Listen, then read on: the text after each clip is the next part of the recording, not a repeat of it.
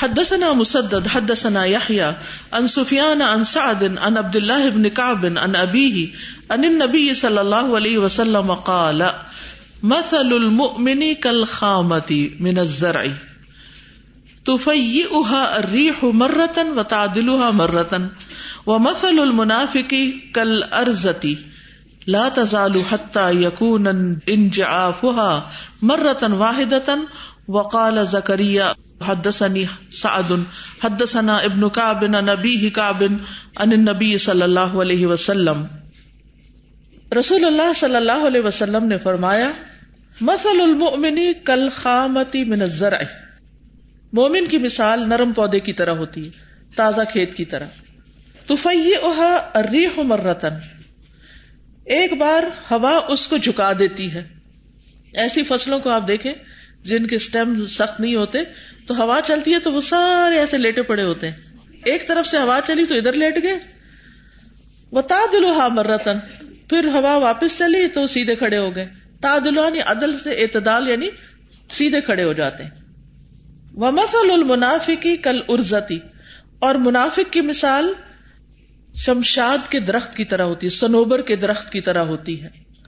لا تزال حتى يكون انجعافها مرة واحدة، وہ ہمیشہ ایک ہی حالت میں رہتا ہے، وہ ادھر ادھر نہیں ہوتا، ایک ہی دفعہ اکھاڑ پھینکا جاتا ہے. جب وہ اس کی زندگی ختم ہو جاتی ہے تو بس پھر وہ آخر میں کاٹ دیا جاتا ہے یا اکھاڑ دیا جاتا ہے، دیٹس اٹ. یا تیز آندھی آتی ہے اور ان کو اکھاڑ کے مار دیتی، ختم کر دیتی. تو اس سے پتہ یہ چلتا ہے کہ مومن پر طرح طرح کی مصیبتیں آتی ہیں، اس پر ہوائیں چلتی رہتی ہیں، کچھ نہ کچھ اس کے ساتھ ہوتا ہی رہتا ہے، لیکن وہ ناشکری کا کلمہ زبان سے نہیں نکالتا. بیمار ہوتا ہے، کمزور ہو جاتا ہے، پھر سنبھل جاتا ہے، پھر طاقت آتی ہے. لیکن کافر یا منافق صحت مند، تندرست، active all the time, same, اس کو کوئی فرق نہیں پڑتا، اس کی زندگی میں یہ مسائل نہیں ہوتے. حدثنا ابراہیم ابن المنذر قال حدثني محمد ابن فلیح قال حدثني ابی عن ہلال ابن علی من بنی عامر ابن لؤي عن عطاء ابن یسار عن ابی ہریرہ رضی اللہ عنہ قال قال رسول اللہ صلی اللہ علیہ وسلم مثل المؤمن كمثل الخامة من الزرع، مومن کی مثال نرم درخت کی طرح یا نرم پودے کی طرح ہوتی ہے کھیت میں سے. من حیث اتتها الريح كفأتها، جب اس پر کسی طرف سے ہوا آتی ہے تو اس کو جھکا دیتی ہے. فاذا اعتدلت، جب وہ درست ہوتا ہے، تکفأ بالبلاء، تو پھر بلا اس کو جھکا دیتی ہے، یعنی ادھر ٹھیک ہوا پھر پریشانی آ گئی، ایک سے نکلا نہیں دوسری آ گئی. والفاجر، اور فاجر گناہگار شخص جو ہوتا ہے یا منافق، کالارضۃ السماء، صنوبر کے سخت درخت کی طرح، معتدلۃً، جو سیدھے کا سیدھا کھڑا رہتا ہے. حتیٰ یقسمہ اللہ اذا شاء، یہاں تک کہ اللہ جب چاہتا ہے پھر اس کو توڑ کے رکھ دیتا ہے. تو مومن کھیتی کی نرم کومپل کی طرح ہے، جیسے نرم ٹہنی ہوتی ہے جس کو ہوائیں الٹ پلٹ دائیں بائیں کرتی رہتی ہیں لیکن وہ ٹوٹتی نہیں. نرم شاخیں ٹوٹتی نہیں. اس میں جو اصل بات ہے وہ کیا ہے کہ مومن ٹوٹتا نہیں، وہ جھک جاتا ہے، وقتی زوال آ جاتا ہے، پھر ٹھیک ہوتا ہے، پھر اس کو گرا دیتی کوئی آ کے ہوا، گر جاتا ہے لیکن ٹوٹتا نہیں. اور یہ مصیبت اس لیے آتی ہے تاکہ اس کو گناہوں کی یاد دہانی کرا دے. اور بعض اوقات تو آپ نے دیکھا ہوگا کہ باقاعدہ انسان کو خوب سمجھ میں آتی ہے کہ یہ مشکل مجھ پہ آئی کیوں ہے، میں نے کس کو کیا کہا تھا، کس موقع پر کس سے کیا طرز عمل اختیار کیا تھا. یعنی باقاعدہ وہ سچویشن سامنے آ جاتی، یعنی ادھر تکلیف پہنچی اور ادھر یک یک فلیش بیک، پوری پکچر سامنے آ جاتی، یہ کیا تھا نا، یہ اس کا بدلہ ہے. تو وہ سمجھ بھی آتا ہے انسان کو. پھر تو مومن کو گناہوں کی یاد دہانی کراتی ہے مصیبت، جیسے کہ اللہ تعالیٰ کا فرمان ہے لِيُذِيقَهُمْ بَعْدَ الَّذِي عَمِلُوا لَعَلَّهُمْ يَرْجِعُونَ، تاکہ وہ انہیں اس کا کچھ مزہ چکھائے جو انہوں نے کیا، تاکہ وہ باز آ جائیں. اور مومن پھر ہر تنگی اور تکلیف کے وقت جھک جاتا ہے، پودا جھکتا ہے اللہ کے آگے اور جھک جاتا ہے اور دعائیں کرتا ہے، اور جب مصیبت ٹل جاتی ہے تو شکر ادا کرتے ہوئے پھر ثابت قدمی کا اظہار کرتا ہے. اور منافق کی حالت برعکس، سخت ہوتا ہے، حتیٰ کہ آندھیاں اس کو اکھاڑ دیتی ہیں. تو منافق کے جو مصائب ہیں گناہوں کا کفارہ نہیں بنتے کیونکہ وہ رجوع نہیں کرتا، اور تکلیف سے اس کی حالت میں کوئی تبدیلی نہیں آتی.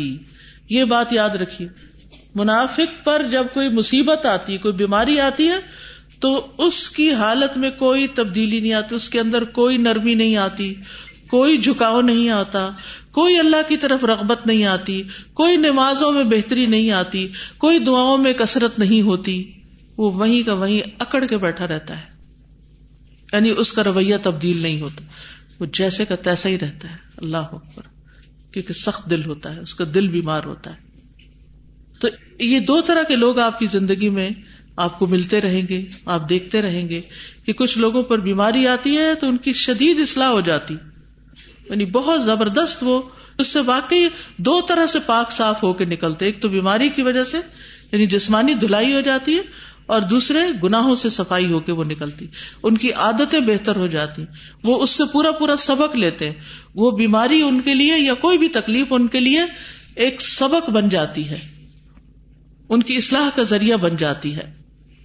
لیکن منافق کے کان پہ جو نہیں رینگتی، بلکہ وہ نعوذ باللہ اللہ تعالیٰ کے بارے میں اور برے باتیں سوچنے لگتا ہے اور شکوک و شبہات کا شکار ہو جاتا ہے.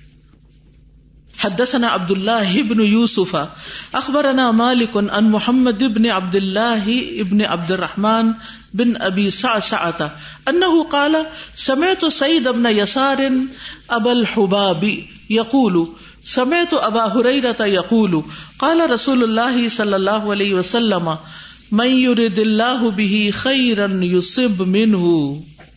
سبحان اللہ.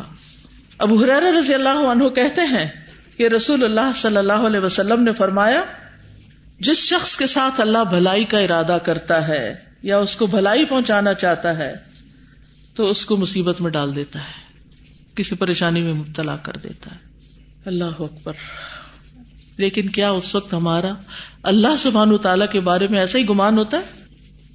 کوئی آزمائی جب آتی ہے تو کیا یہ خیال آتا ہے کہ اللہ نے میرے ساتھ بھلائی کا ارادہ کر لیا، اب اس میں میری خیر ہی خیر ہے؟ ہاں، مومن ضرور کہتے اس میں بھی خیر ہے، اس سے بھی کوئی خیر نکلے گی، یہ بھی بہتر ہی ہوا ہے، یہی میرا علاج ہے. مومن پر اس دنیا میں طرح طرح کی پریشانیاں آتی رہتی ہیں، لیکن وہ خندہ پیشانی سے برداشت کرتا ہے، زبان پہ حرف شکایت نہیں لاتا، صبر اور شکر کا دامن نہیں چھوڑتا، کیونکہ اس کے بدلے اللہ تعالیٰ اس کی گناہ معاف کر دیتے ہیں، درجات بلند کرتے ہیں، تکلیفیں اس کے لیے کفارہ بن جاتی ہیں.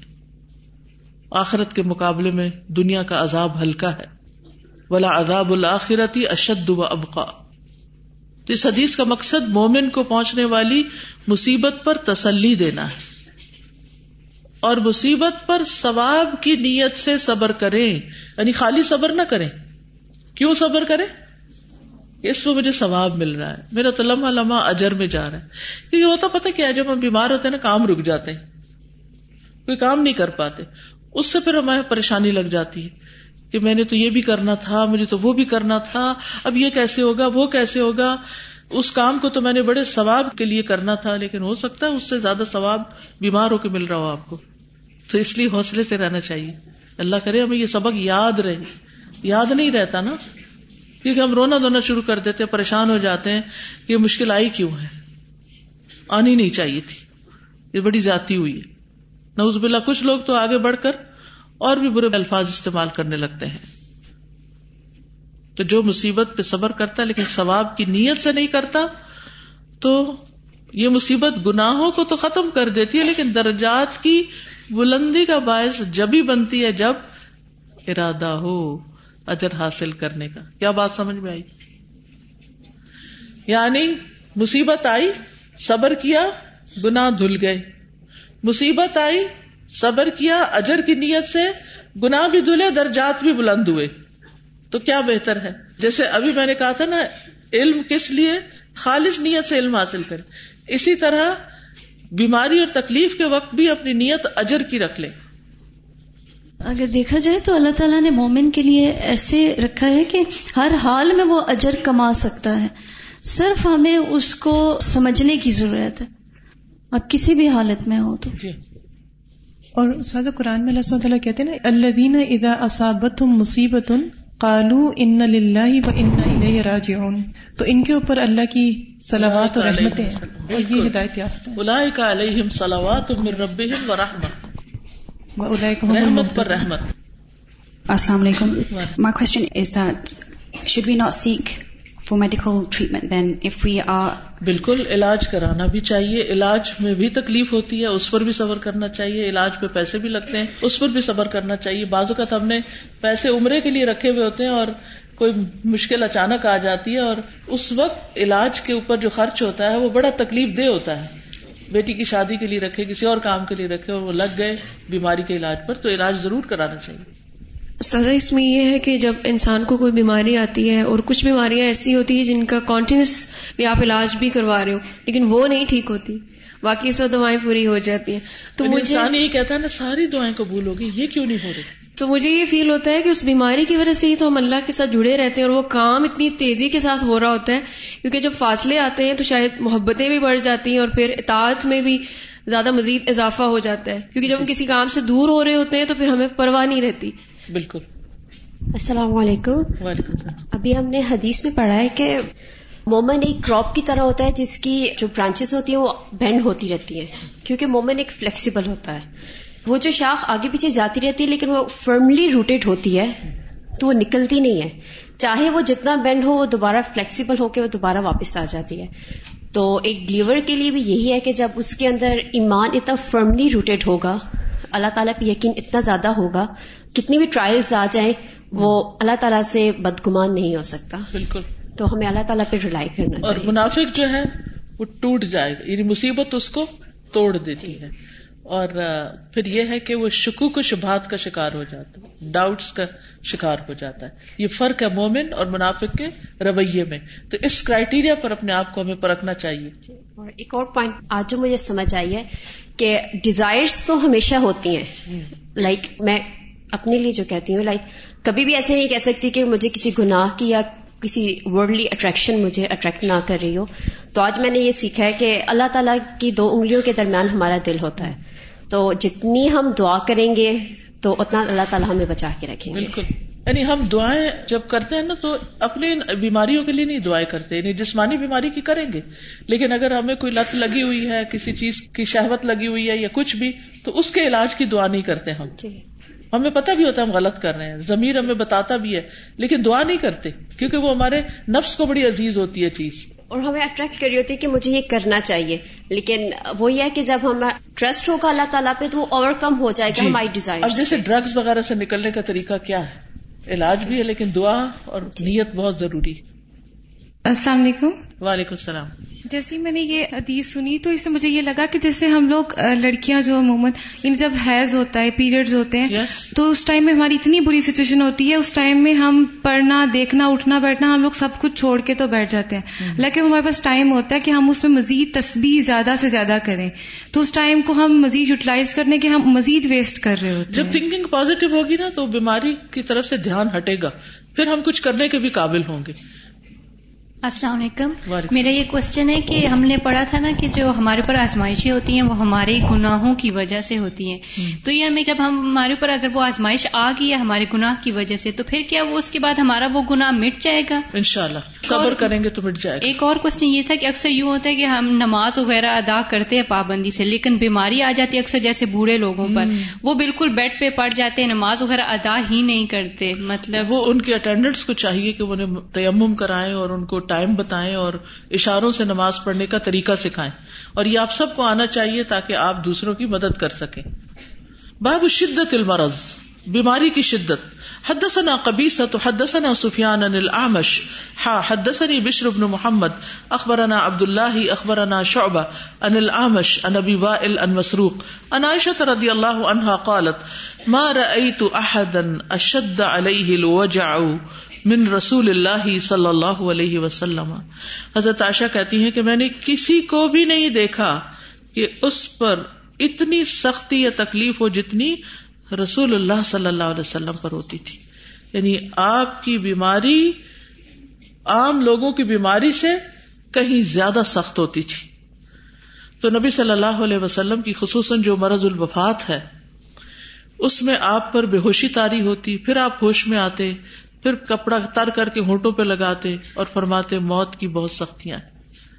تو اللہ سبحانہ وتعالی جن لوگوں کو سخت تکلیفوں میں مبتلا کرتا ہے تو ان کے اندر اصل میں ایمان کی بڑی مضبوطی ہوتی ہے, کمال صبر ہوتا ہے, قوت یقین ہوتی ہے. تو اللہ تعالیٰ ان کو اسی درجے کا پھر آزماتا ہے. حدثنا محمد بن یوسف حدثنا سفیان عن الاعمش عن ابراہیم التیمی عن الحارث بن سوید عن عبد اللہ رضی اللہ عنہ اتیت النبی صلی اللہ علیہ وسلم فی مرضه وهو یوعک وعکا شدیدا وقلت انک لتوعک وعکا شدیدا قلت ان ذاک بان لک اجرین قال اجل ما من مسلم یصیبه اذی الا حات اللہ انہو خطایاہو کما تحات ورق الشجر. عبداللہ بن مسعود کہتے ہیں کہ میں حضرت صلی اللہ علیہ وسلم کے پاس اس حال میں آیا, فی مرضی آپ کی بیماری کی حالت میں, وہو یوعکو وعکا شدیدا کہ آپ کو شدید بخار تھا, آپ کو سخت بخار چڑھا ہوا تھا. فقلت انک لتوعک وعکا شدیدا, میں نے کہا کہ یا رسول اللہ صلی اللہ علیہ وسلم آپ کو تو بہت سخت بخار چڑھتا ہے. قلت ان ذاک بان لک اجرین, پھر میں نے کہا کہ یہ اس لیے کہ آپ کے لیے دوہرا اجر ہے. قال اجل, فرمایا بالکل. ما من مسلم یصیبہ اذن الا حاط اللہ عنہ خطایا, کوئی مسلمان ایسا نہیں جس کو کوئی تکلیف پہنچے تو اللہ تعالیٰ اس کی وجہ سے اس کے گناہ جھاڑ دیتا ہے. کما تحات ورق الشجر, جس طرح درخت پتوں کو گرا دیتا ہے. تو یاد رکھیے مصیبت بھی نعمت کے مقابلے پر ہوتی ہے, جس کے اوپر اللہ کا فضل, ایمان, تقوی, دین زیادہ ہوتا ہے اس پر پھر آزمائش بھی بڑی آتی ہے. انبیاء علیہم السلام پر سب سے زیادہ آزمائشیں آتی تھیں, اور انبیاء میں سے بھی نبی صلی اللہ علیہ وسلم پر بیماری سب سے زیادہ شدید ہوتی تھی, کیونکہ آپ سب لوگوں سے زیادہ اللہ کی اطاعت کرنے والے تھے اور سب لوگوں سے زیادہ ثابت قدمی اختیار کرنے والے اور قضاء و قدر پر صبر کرنے والے تھے. آپ کا بخار دو آدمیوں کے بخار کے برابر ہوتا تھا. اب سوال یہ پیدا ہوتا ہے کہ یہاں پر ایک چھوٹی سی بات کرتے ہوئے آگے بڑھوں گی کہ کیا انسان کو بیماری کی خواہش کرنی چاہیے؟ ہرگز نہیں. یاد رکھیے, کیونکہ آپ کو نہیں پتا آپ اس میں ثابت قدم رہیں گے یا کیا ہوگا. رسول اللہ صلی اللہ علیہ وسلم نے فرمایا دشمن سے مقابلے کی خواہش نہ کرو, بلکہ اللہ سے سلامتی کی دعا مانگو, لیکن جب دشمن سے مقابلہ ہو جائے تو صبر کرو. پھر اسی طرح کیا بیماری کا علاج کروانا چاہیے؟ جو بالکل کروانا چاہیے. عافیت کی دعا بہترین دعا ہے. جی فرمائیے. بیماری مانگنی بھی نہیں چاہیے, اور بیمار کو دیکھ کر بھی عافیت کی دعا مانگنی چاہیے اپنے لیے بھی, کیونکہ وہی بات کہ بیماری یہ اللہ تعالیٰ کے حکم سے آتی ہے, اور اللہ کو پتہ ہے کہ کس کے اندر کتنی ہمت ہے کس چیز کو برداشت کرنے. بالکل. اور دوسرا جو شخص عافیت میں ہے اس کو چاہیے کہ وہ اگر عافیت کی وجہ سے اللہ تعالیٰ کا شکر ادا کرتا رہے تو وہ بھی انشاءاللہ اس اجر کا حقدار ہوگا جو اس عافیت والی نعمت پر وہ شکر کے ذریعے اسے مل رہا ہے. بالکل. تو اللہ تعالیٰ کسی کو مصیبت میں مبتلا کر کے اجر دے رہا ہے, اس کا کفارہ بن رہا ہے, اور کوئی شکر ادا کر رہا ہے تو اس کے لیے اجر. تو اس لیے شکر گزار ہوتے رہنا بھی بڑا ضروری. استاذہ جو دل کی بیماریوں کا ذکر آیا, میرا ایک بہت عزیز ہے جو پندرہ سپاروں کا حافظ بھی ہے, اور آج کل یہ کہ ڈپریشن میں ہے, اور جیسے کوئی ہاتھ پاؤں نہیں مار رہا ہوتا, اپنی آرگنائزیشن سے وہ نکالا جا چکا ہے ڈرگس کی بنا پہ. کبھی کہیں جاتے ہیں, کوئی کہتا ہے ڈپریشن ہے, کوئی کہتا ہے کچھ ہے, ایک, ایک لامتناہی سلسلہ ہے دوائیوں کے استعمال کا. اور میں چاہتی ہوں کہ آپ لوگ بھی دعا کریں اس کے لیے, ان کے لیے دعا کریں. دین سے دور ہو گیا ہے, ملحد ہو گیا ہے, یعنی کہ مجھے سمجھ نہیں آتی. کہیں کہ دعا کریں, وہ اس پہ یقین ہی نہیں رکھتا, وہ کہتا ہے کہ اس کا کوئی فائدہ نہیں. مجھے سمجھ نہیں آتی میں اسے واپس کس طرح لے کر آؤں. ایسی بیماریوں کا علاج دعا ہے, جیسے ابھی میں نے ذکر کیا نا کہ جسمانی بیماریوں کا علاج تو دوائیوں میں ہوتا ہے, لیکن روحانی بیماریوں کا علاج اللہ ہی کے پاس ہے, کیونکہ دل اللہ کے ہاتھ میں. السلام علیکم. وعلیکم السلام. So we always read that Allah doesn't burden a soul more than it can bear, but I don't understand, because like if you have cancer or something and it ends up killing you, or let's say you have like a trial in your life and people end up committing suicide, then wasn't that more than they could bear? Which یہ تو اس بندے کی کمزوری ہے نا کہ اس نے اپنے اوپر طاری کر لیا, اس کو اللہ نے ظلم نہیں کیا اس پر. اوکے. سبحانک اللہم و بحمدک, اشہد ان لا الہ الا انت, استغفرک و اتوب الیک. السلام علیکم و رحمۃ اللہ وبرکاتہ. بسم الله الرحمن الرحيم. والعصر إن الإنسان لفي خسر إلا الذين آمنوا وعملوا الصالحات وتواصوا بالحق وتواصوا بالصبر. اللهم صل على محمد وعلى آل محمد كما صليت على إبراهيم وعلى آل إبراهيم إنك حميد مجيد. اللهم بارك على محمد وعلى آل محمد كما باركت على